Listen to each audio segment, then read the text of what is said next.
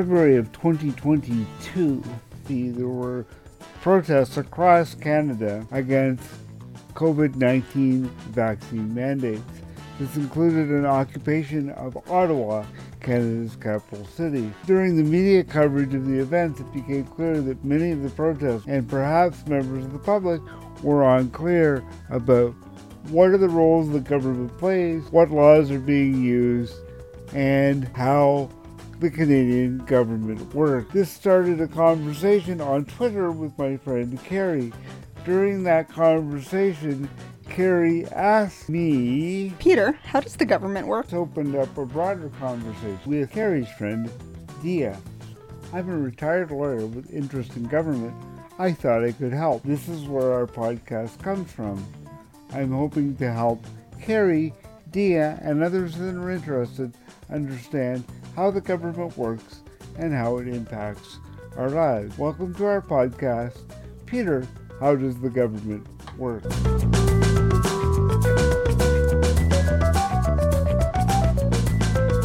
Hi everyone, I'm Peter Tong. Welcome to another episode of Peter, How Does the Government Work? Hi Kerri, how are you? I'm great, Peter. Uh, what do, you, what do you mean? This isn't the discussing the Paralympics corner because that's what our that's what our pre-recording looked like. Happy Paralympics, everyone! Absolutely. And hi, Dia. How are you?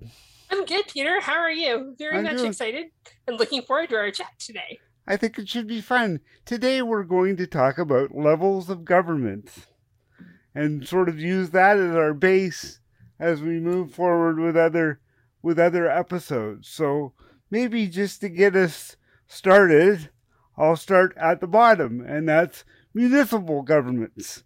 And those are the ones that we know as our city governments. Kerri and I live in the city of Winnipeg, so you'll probably hear me refer to them and and the kind of structures that they use. So, in most cities, um, the a the residents of the city will elect a mayor and a number of councilors, and the mayor and the elected councilors will be responsible for the functions of that municipality. And like in other uh, elections in Canada, councillors run in particular wards or ridings, and you will elect your representative for your area of the city. The mayor is elected directly. You have a vote for your councillor and a vote for your mayor. In most municipalities, these people that are running for office are probably members of political parties but they don't run under a party system. So, what does a municipal government typically do? Things like public transit, garbage collection, water and sewage, emergency services, including the fire and the police. And in many cities, that's the biggest part of a city budget is those kinds of emergency services. They're responsible for things like building permits, and city parks and recreation facilities. Now, what's interesting is the only way that municipalities typically have to raise money is through property taxes. So that's a lot of things to do with a relatively small income base. So, how do they make it work? Well, as we'll see from our discussion, it's sort of it's sort of a although we're starting to talk about the lowest level of government, you'll see that it becomes kind of a top-down structure. A the province has more money than a municipality, so a municipality may ask the province for assistance on larger projects or larger things. The federal government typically has more resources than a provincial government, so the provincial government may rely on the federal government for funding of certain aspects of the work that they're responsible for. So it's sort of a, a back and forth in the negotiation depending on what's going on. If all of a sudden three bridges need to be replaced in your city, it's unlikely that that's going to be paid for from your property taxes. It becomes a shared project between the federal, provincial, and municipal government. and that's why if say we wanted a, I always use the example of monorails because um, I always just think of the Simpsons episode about the monorail. Yeah. But that would be so if say Winnipeg decided they wanted to buy a mon or build a monorail, which I think that they should. I think would be a great addition to our public transit infrastructure, but they probably wouldn't be able to fund it themselves. So they would have to look to the provincial and probably federal governments to build us a monorail. Exactly. And often what happens in those cases for those kinds of big projects is yes, we will provide you funding to build that big project, but then once it's built, you're responsible for maintaining it. So you get all the ongoing costs of making sure that the monorail runs and you know all of that stuff. So so not only do municipalities need to be aware of the amount of money that's being sent, spent to build the project, it's how many millions of dollars do we need each year after that to keep the thing running because it becomes their responsibility. You often see that in cases like Canada Games Stadium. So it's a federal, provincial, and municipal joint thing to put on a Canada Games in some city in Canada and they build a stadium or they build some facilities.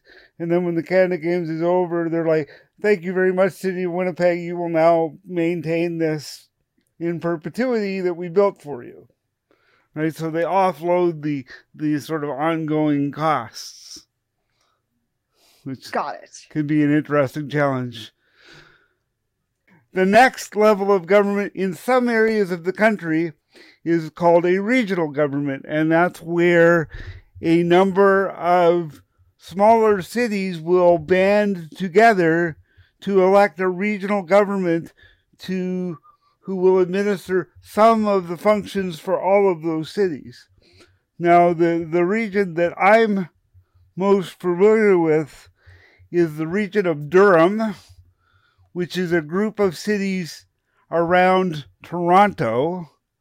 And there are one, two, three, four, five, six, seven, eight, nine, ten cities that make up the region of Durham.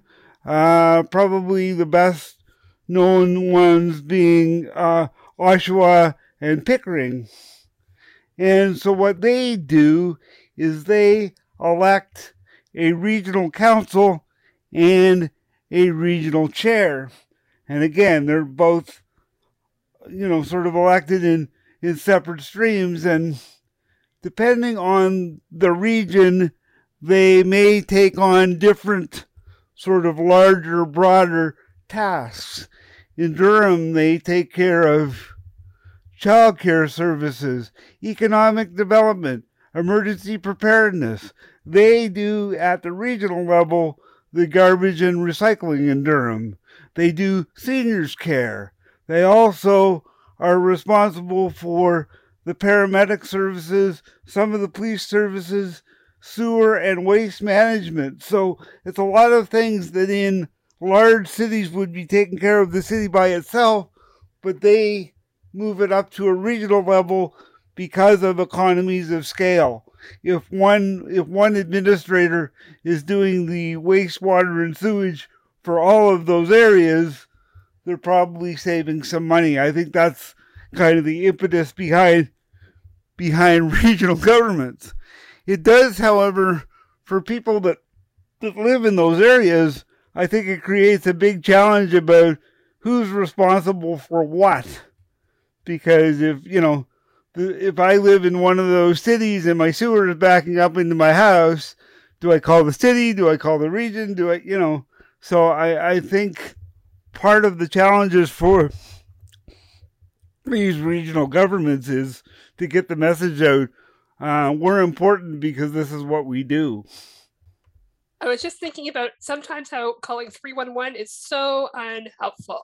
Yes. Especially in those, I'm actually live also in one of these structures, and there are times when they're like, no, that's the region, no, that's the city, no, that's somebody else's responsibility, or like they just have no idea. So, um, is this like when you were trying to call your library uh, a few months ago and and everyone was just directing you to different places even though you were just trying to call the library to find out if they had a specific book Um, yes and no, except for that, I, I can say that my city can um, actually take full blame for that one. So that was actually just fully the libraries at the fully the full city level, but like sewer, um, waste management, as Peter said, like there's some stuff too around trees. Like sometimes the tree is the city, but depending on what type of land the tree is on, sometimes it's the municipality Oh or the God. region, and it's like just a hot mess express. Mhm. Like tomorrow, we're supposed to get like crazy high winds, um, and like other than that down the hatches, like I'm sure there'll be stuff that's partially the city and partially the municipality, um, that we're gonna have to um deal with. So all the all the fun times.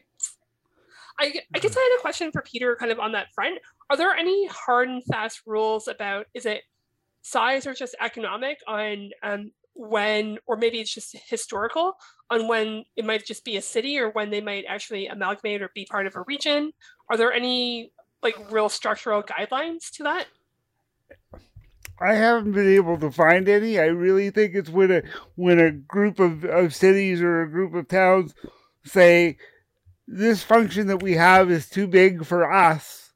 Let's let's kind of band together and try and make it better. I couldn't I've done a little bit of looking. I couldn't find any sort of structures that said you can only form a region when it's this or there's these parameters. I think it's really what functionally works best and we're not even going to get into the city of Ottawa and how they have two other because they have a federal agency that oversees all the sort of parliamentary sites and all that, and they have a regional government and they have a municipal government. I'm not going to go down that path too far because it gets really complicated and it really is kind of a one off. Well, I mean, and we saw the confusion that existed at that level uh, during the occupation of Ottawa, and that you know even the people who are running the show there uh, may experience some confusion about who is meant to do what because nobody nobody wants to take responsibility until they have to, right? Yeah, and and and and that's it because I mean the city of Ottawa police are responsible for sort of the policing of the city, but the Royal Canadian Mounted Police are responsible for the policing and security on Parliament Hill, and you know, and and and and and and and. So, well, I I see why governments like another layer of government in there. I'm not sure that it helps citizens understand who does what and who's helping them out. Right. So then there's that, and then and then I guess we get into sort of the the more familiar for those who aren't Canadian or listen from this podcast from away. Um, Canada is divided up into ten provinces and three territories, sort of the equivalent to U.S. states for our U.S. listeners, and each province or territory has a group of responsibilities that they have constitutionally. Now, I should explain that with two exceptions, the provincial and territorial governments work on a party system. So, what that means is your representative at the provincial level i- is a member of a particular political party. They represent that political party, and you rep- you elect a representative in your area. In our case in Canada, called ridings. So there's a number of people from a number of political parties running in your riding, and somebody gets elected. Now, each of the po- political parties elects a leader. So when we're voting in provincial or most territorial elections, we're not also voting for the leader. The leader is selected by the party. The party who wins the most ridings, who gets the most seats, gets to form the government. The leader of that party then becomes what we call the premier of that province.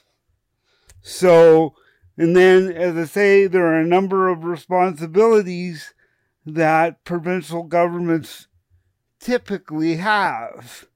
And those are things like education, health and welfare, natural resources, provincial highways, the provincial court system, police and the prisons. To some level, cities pay for their own police forces, but the province also has has an oversight to the police, and they certainly administer provincial prisons, uh, land use, energies, things like that. So the, those are the kinds of things that are done at the at the provincial level.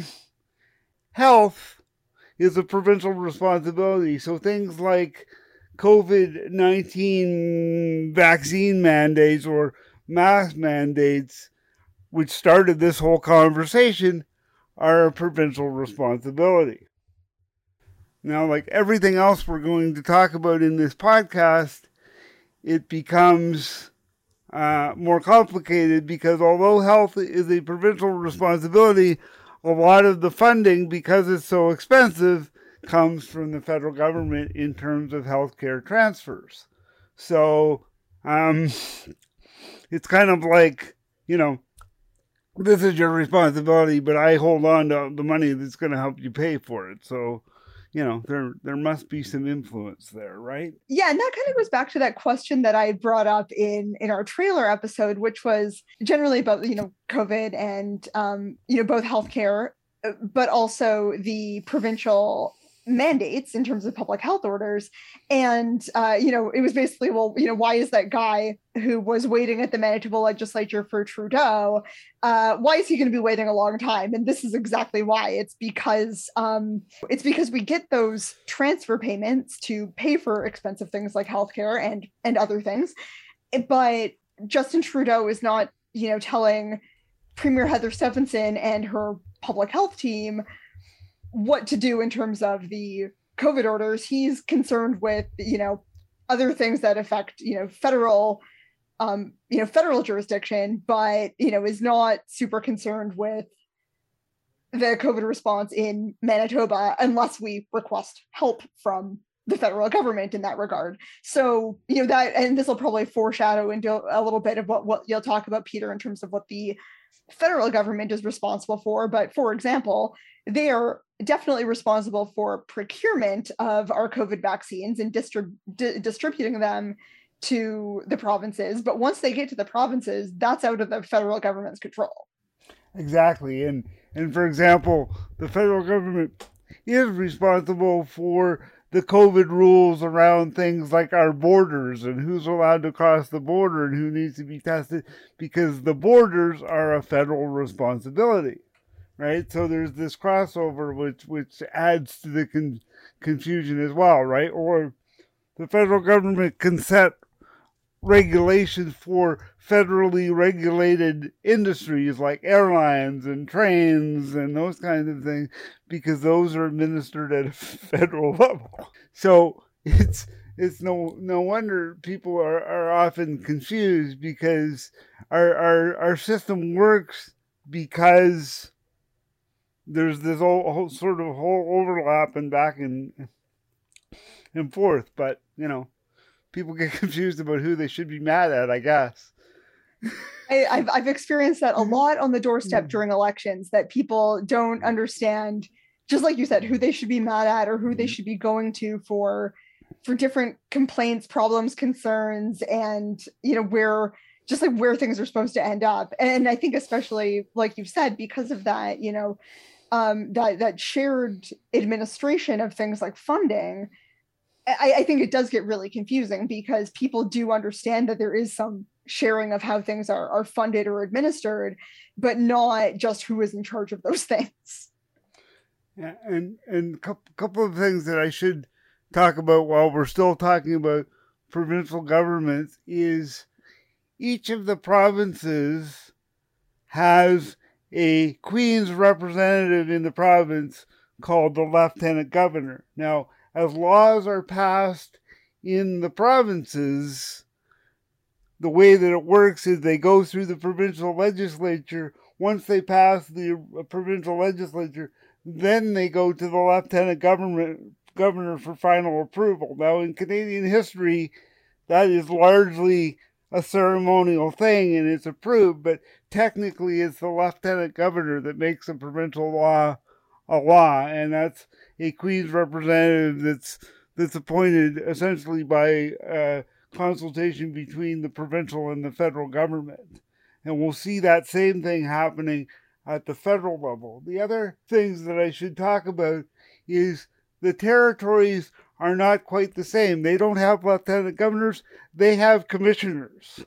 And it's said very publicly that commissioners is very much a ceremonial role. So once laws are passed in the territories, they're laws. Because there isn't there isn't a Queen's representative there to, to do the final. So it's kind of one last step for for the territories. The other interesting thing about the three ter- the three territories, for those that don't know, are Yukon, the Northwest Territories, and Nunavut. The Yukon operates like the other provinces do. They have a party system. The Northwest Territories and Nunavut do not. They have what's called direct representation. So you represent, you elect the official that's going to represent you who is not a member of a party and does not represent a party. So once the, I, I, I think in Nunavut there are 12 provincial legislators, I think.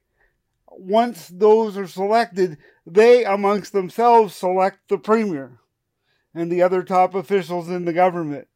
The 12 people that are elected are the ones that select the premier out of that group. So interesting. Yeah. I was just thinking, I was like, you know, because I I'd read something this morning about how the government government in the territories functions somewhat differently than it does in the provinces. And I was going to touch on that, which you already have, but I feel like now we're going to have to have some like spin-off episodes with people from from these provinces like how does the government work in northwest territories? Just so we can like understand how yeah though you know those three governments are actually different.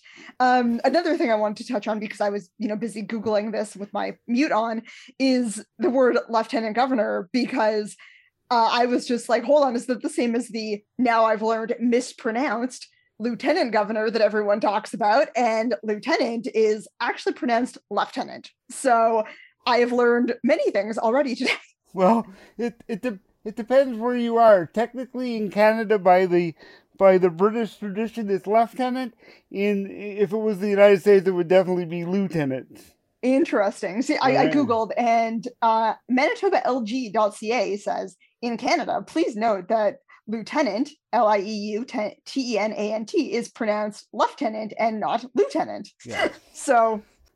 Yeah, there you go. There's a there's something that that. Uh, that every everybody's learned, but that that's where it comes from, and, and I'm sure over the episodes of the podcast we're keep, going to keep coming back to because of the British tradition. Like when we talk about why is the House of Commons green, you're going to hear me talk a lot about British tradition. I've read a whole document about that now, and it's fascinating.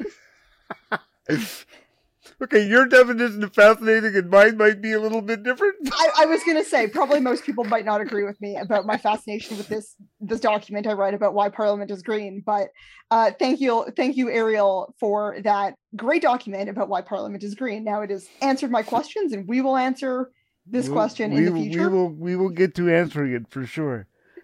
Okay, um, Peter, I've got a question about these no parties party people okay. in the territories. So are they not connected to a party at all? Is that just what the structure is, or that the party rep- like party representation doesn't really matter? Well, no.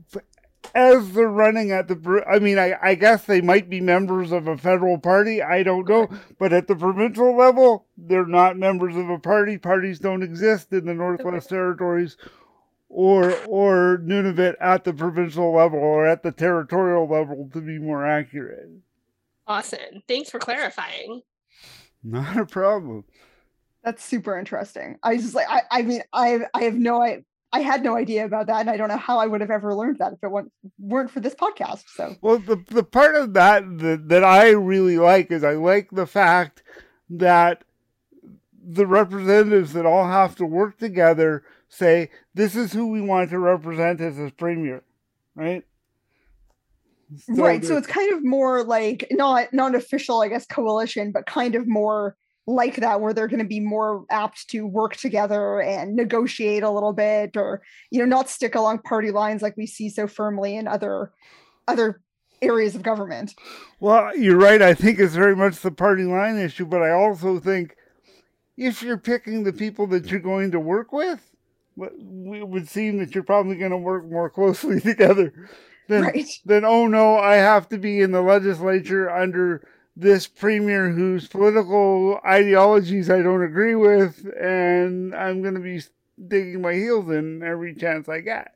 Cool. Does it does it actually function that better theoretically? That's the way it should be. We'll find out over the course of this podcast whether okay. that turns out to be true or not. Uh, because yeah, I'm curious about that because I mean I think you know, and this is more you know more directly coalitional, but I mean we've seen you know just in say if you look abroad to you know the number of elections that say Israel has had in the last you know handful of years, it's been very fre- frequent that they're going back to the polls because the coalition forming is not working, right? So it'll yeah. be interesting to understand a bit more about how how that actually functions as time goes on. And who knows, we might have a listener write into us and go, "That all sounds really good on paper, but actually, this is what happens." I mean, I, I, I haven't lived in in the territory, so I don't know. It'll be interesting to see when we talk about um, coalitions, or if we get to coalitions, um, we're uh, up for provincial elections here in Ontario this year, and there's a lot of chatter about um, two parties creating a quasi coalition um, as a way to oust another party, hopefully, uh, maybe. Um, so I'd be curious to know if that's even a thing that can happen, because I super don't know but just about if people can work together beforehand to make something like that a reality. I will have to do some deep diving because I like zero percent know this answer and remember none of this from uh, high school. um, all right, let's let me see if I can help with that a little bit. Can they do it? Sure. There's no, there's not a whole lot of rules. We we found out in Manitoba when there was a controversial uh, election of a new premier within a party that there's not very many rules that regulate how a party can function and and and what they what they do. So can parties choose to form a coalition or or that type of thing? Sure. Um, politically, is it a wise thing to form those sort of coalitions? Well, I don't know. It might be popular in the short term if they get a political result that, that the majority of people were looking for. But if I belong to a particular political party and my party forms a coalition that I don't like, does that hurt? Does that hurt the party? Um, if if they get this really where they compromise a whole lot of things to form a coalition and then lose anyway? What impact does that have on a political party and its supporters? Canada is a constitutional monarchy. Technically, the Queen, good old Queen Elizabeth II, not only is the Queen of England and the Empress of India and all kinds of things, she's the Queen of Canada. And the Queen, along with the federal government, appoints a Queen's representative in Canada, who it's called the Governor General. Governor General this time around happens to be a woman, which is cool, and an Aboriginal woman, but technically, the the Governor General is the head of government in Canada. But again, that's not exactly how it works. We work very much at the federal level on a political party system. And I should start by saying that it, within the federal system, there are sort of two, two houses of government. There is the House of Commons that has 338 seats. And then there's the Senate, which is called the Chamber of Sober Second Thought. And as we've alluded to in this podcast earlier, if you visit the House of Commons chamber, it's very much green, and if you visit the the Senate chamber, it's all done out in red velvet, and maybe we can talk someday about why that's all all red velvet. So I would like to, I would like to note that because this is an audio medium, when Peter said the uh what was it the chamber of sober second thought uh yes. dia dia did do a face palm at that at that reference. Uh, so you know, because this is an audio medium, I thought I would describe that for for the people. No, I, I appreciate that that very very much, and I, I guess when when when the Senate was formed, the idea was it was a check and balance on what the folks down in the House of Commons were doing, and that's how it got labeled the the the Chamber of Sober Second Thought. We we can debate on on whether they're actually that or not, because the other difference too is, unlike some democracies, in Canada, the members of our House of Commons are elected. The members of the Senate are appointed by the government in power. So, as you might imagine, the political leanings of the members of the Senate vary from time to time depending on when, who appointed who and uh, and all that kind of thing. But the whole idea is they're supposed to have a second look at parliamentary regulation to make sure that they're not doing anything that they, I don't know, shouldn't be doing or whatever. That's at least it in theory. So. Um, I, I just was thinking that I think we should uh, change the tagline of the podcast to the uh, Chamber of uh, Sober Third Thought because we're, we're thinking about these things technically the monarch is the head of state for us, but we have our own constitution and our own laws and government and government structure. So, very very simply, like at the provincial level, we'll talk about how you pass a law at the federal level. The sort of the last stopping off point is the governor governor general. She has to sign off on it, and that's when it becomes a law. Or if if the current government decides they want to dissolve parliament, the prime minister goes to the governor general and says, "I wish to I wish to dissolve parliament and call a new election," and the governor right. general has to say, "Okay, you're allowed to have a new election." Dia and I very frequently talk about uh, Justin Trudeau walking to the governor general's house and knocking on the door and saying that he wants an election, because yes. uh, you know this has happened a few times, but uh, and and seems like it's very regularly looming to be happening. So you know we always talk about the the, the walk and the knock on the door, even though that's probably not quite how it works out. We've also talked about maybe he wished he had saved that last one in his back pocket. Yeah, absolutely. I, I, mean, for for those that haven't followed the last Canadian election, is we had an entire election at the federal level a few months ago, and out of the 308 seats, there was a two-seat shift for all of the you know 90 days worth of election. So. Uh, we didn't we didn't get very far for for for all for all, all of that. And it was a very expensive democratic experiment. ex- exactly, and I guess the other the other piece to it too is we talked about coalitions. The party that wins the most seats or the most ridings gets to form the government. Whether they have more than half of those seats or not, they get to form the government. Now, what could happen in a very interesting case is two or three parties might be able to form a coalition and actually have more seats than the party that has the most seats. So they could then technically go to the Governor General before the new parliament is constituted and say, I want I want a chance to form the government because I have more seats than the party that won the most seats. Oh, interesting. Now, I don't think that I know there's been discussions about it.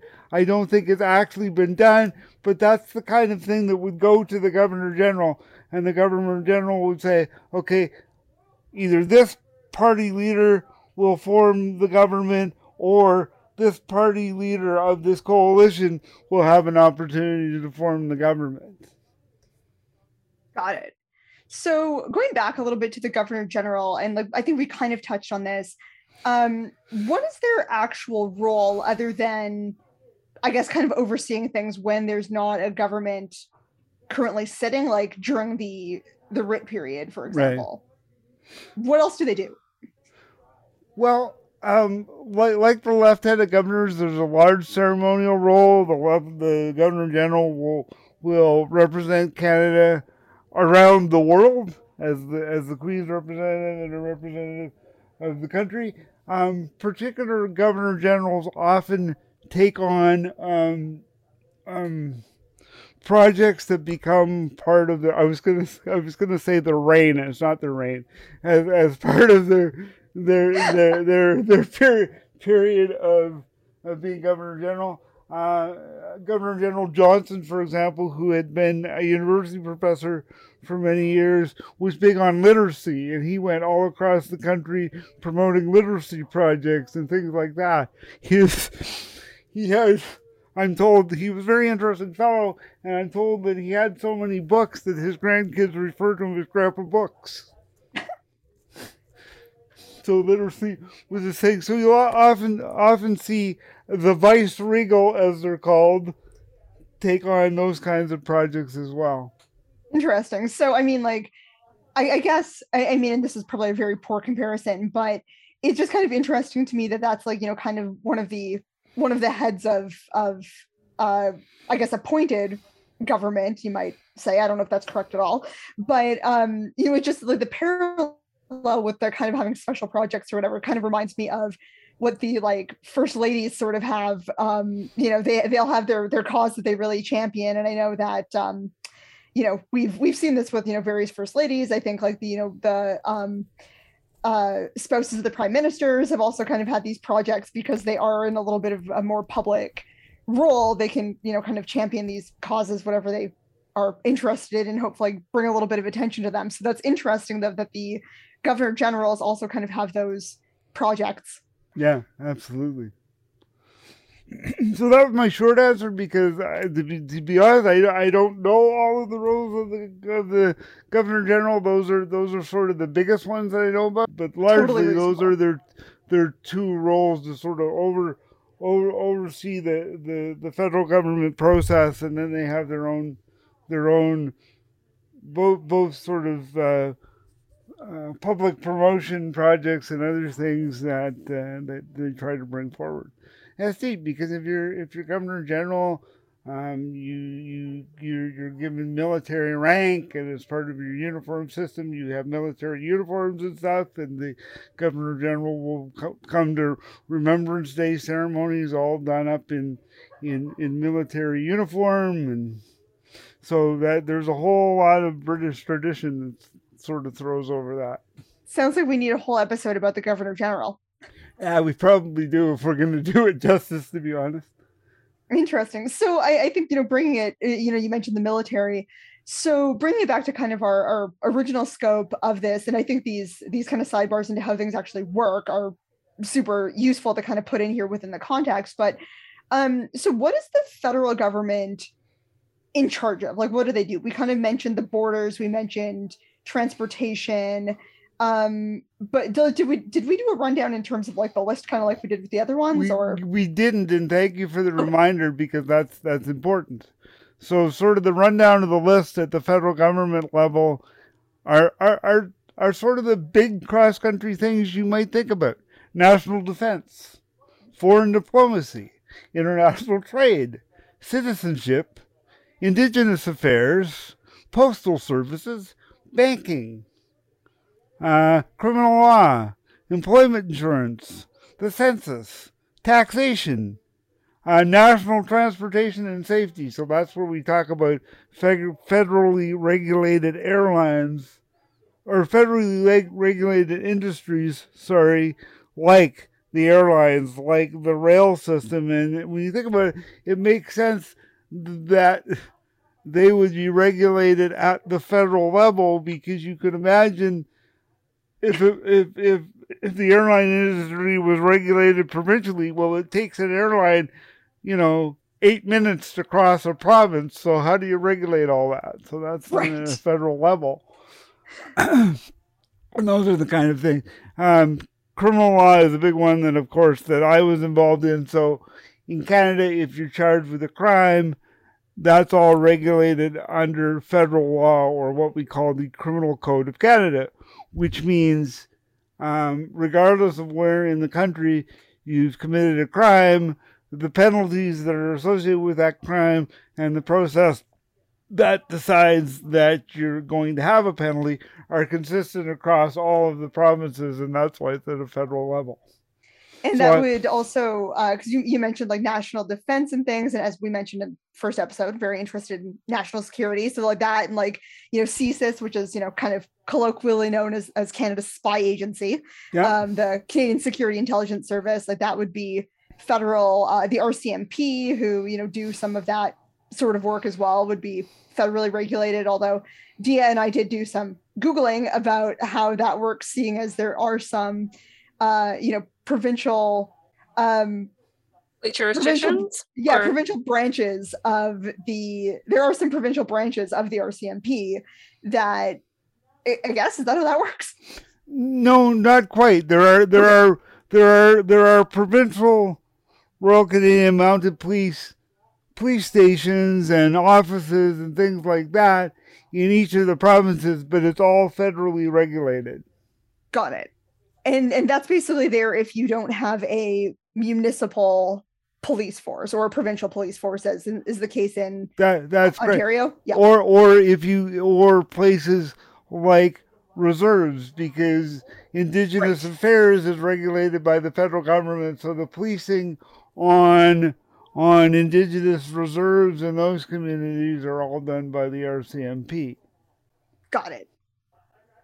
right and there's there's all kinds of other jurisdictional things that we're not going to get into in this podcast so um, the next thing that I want to talk about in terms of levels of government is another is another actor who isn't the level of government, and that's the Supreme Court of Canada. Now, the Supreme Court of Canada, as the name suggests, is the is the highest court in Canada. So they impact our government system by the fact that if you think the government has uh, broken your rights, and Canada is regulated by something called the Canadian Charter of Rights and Freedoms that I'm not going to go into any detail on because that's worth about three episodes of this podcast.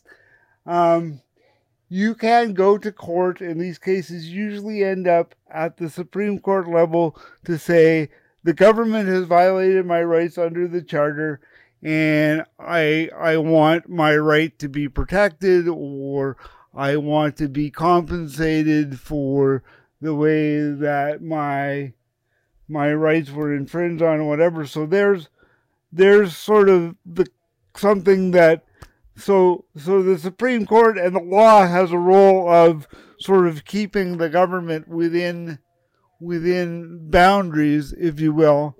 And we'll talk a lot about this more when we have an episode or two on the charter. And there's a number of of challenges to that approach. And one of them is it's a complaint based system. So the Supreme Court isn't out there overseeing the government to make sure they do the right thing.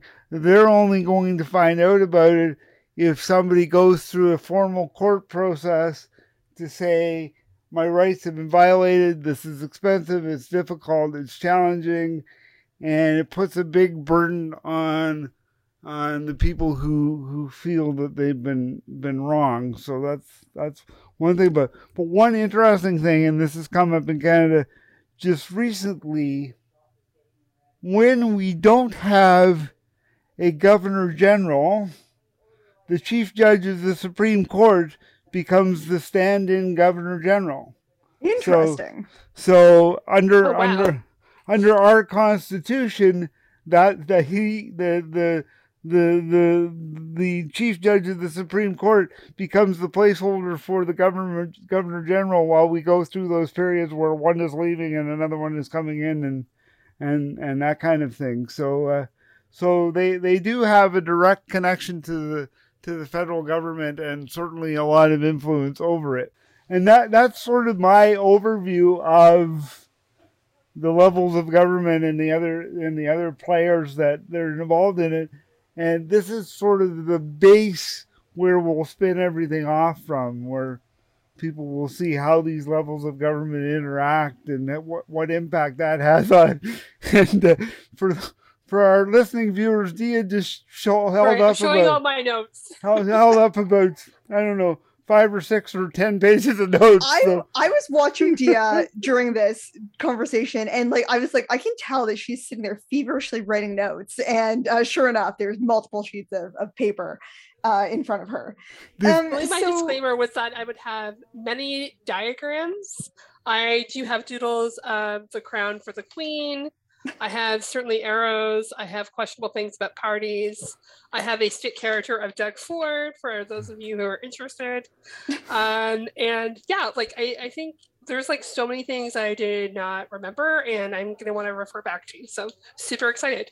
Um, Well- I'll post my notes on Twitter. They might not be legible for anybody. Well, I'm I'm glad that, that you you enjoy taking notes and that helps. But as I'm watching you do this, I'm thinking to myself, Dee, you know this is recorded, right? We can go back.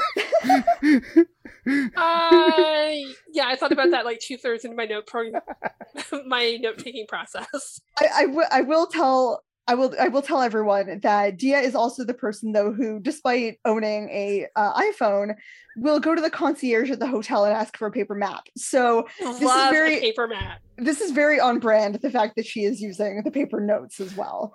um, so Peter, I have one more question that I think you know I don't know if it's going to wrap it up or just give us more questions to ask, but it seems to me that the the jurisdictions of the different levels of government are very clear and they're very well laid out.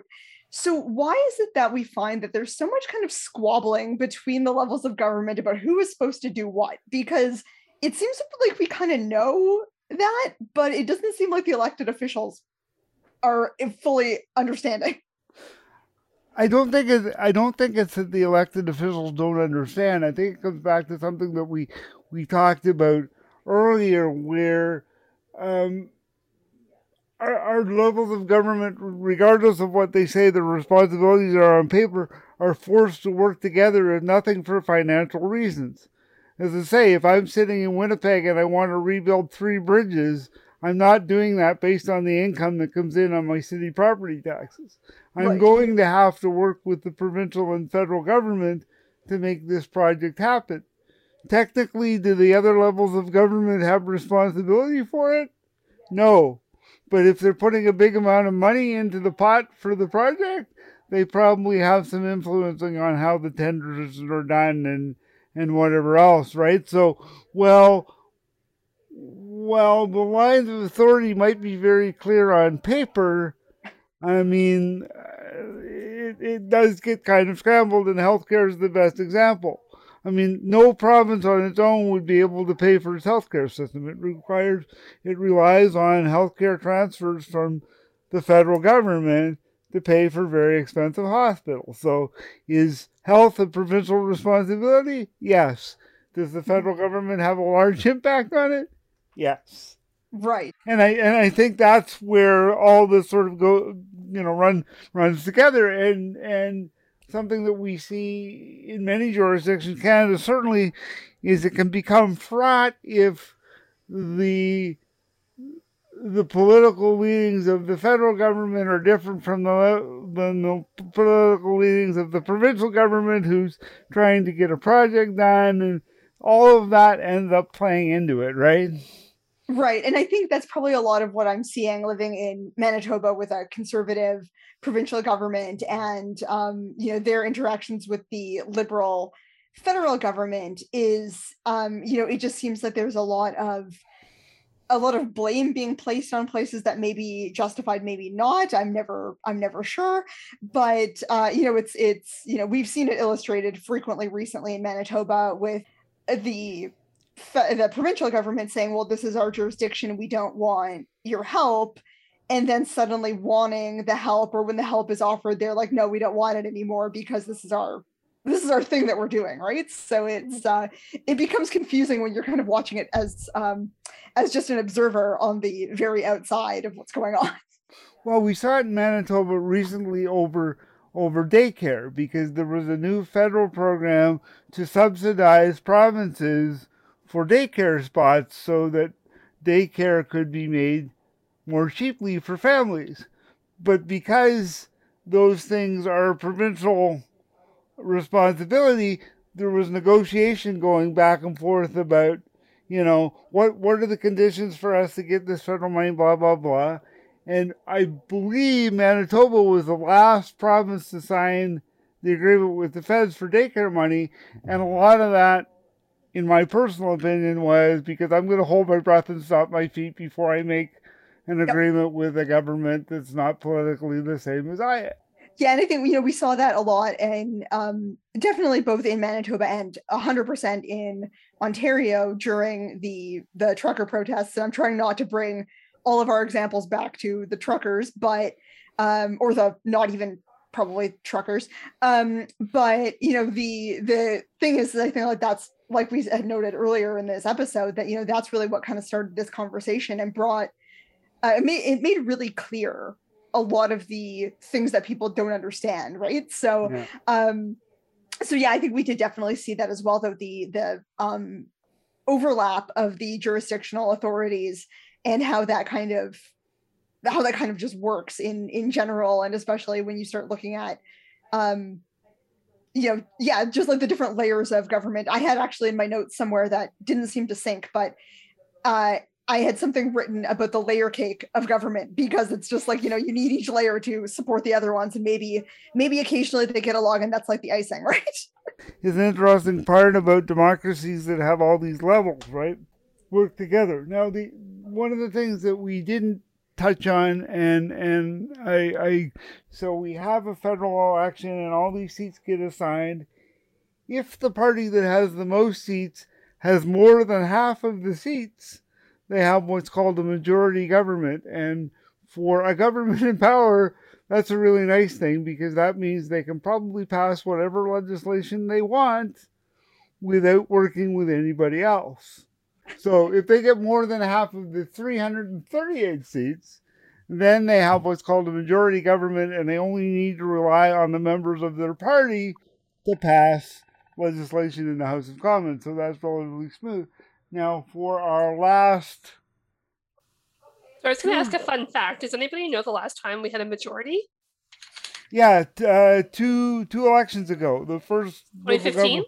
The first liberal government was a quite a big majority actually. So Okay. yeah, and and that was you know so then they could sort of move ahead and they didn't and then our last two federal governments have been minority governments where the liberal party has had the most seats but they haven't had more than half. So for everything they try and do they have to work with somebody else to get the number of votes they need to get more than half, which is interesting because a it forces various political parties and political actors to work together, and it also can give a lot of influence to smaller political parties where they might have, you know, the third or, or fourth number of seats in the House of Commons, but they have influence because they will say to the government in power, if you give us this concession or that concession or this policy, we will support the legislation you want to bring forward.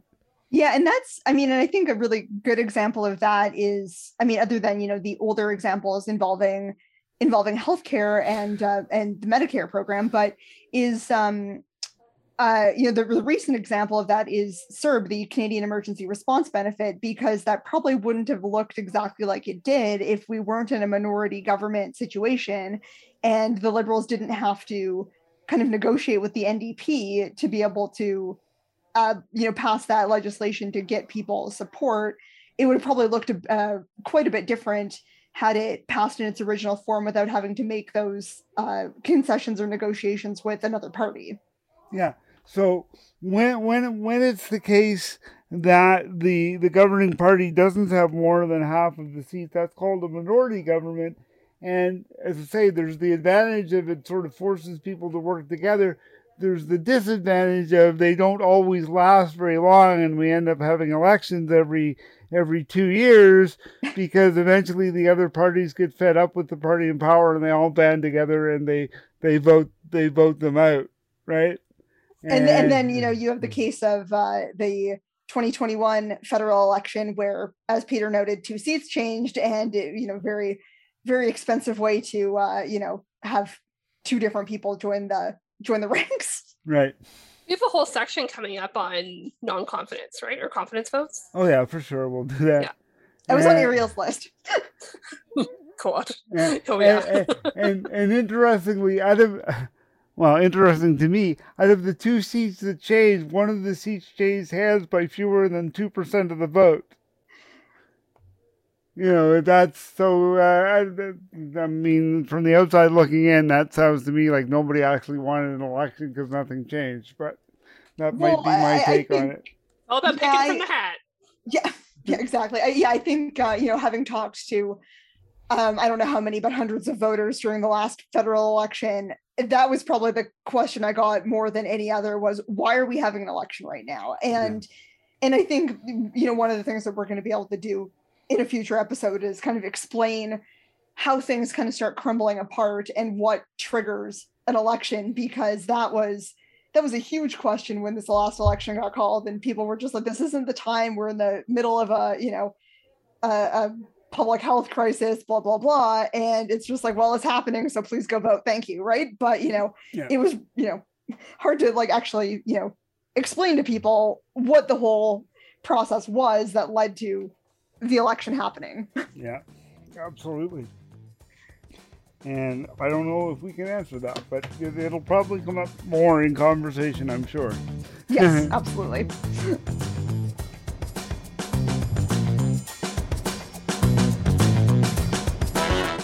Thanks for listening to Peter, How Does the Government Work?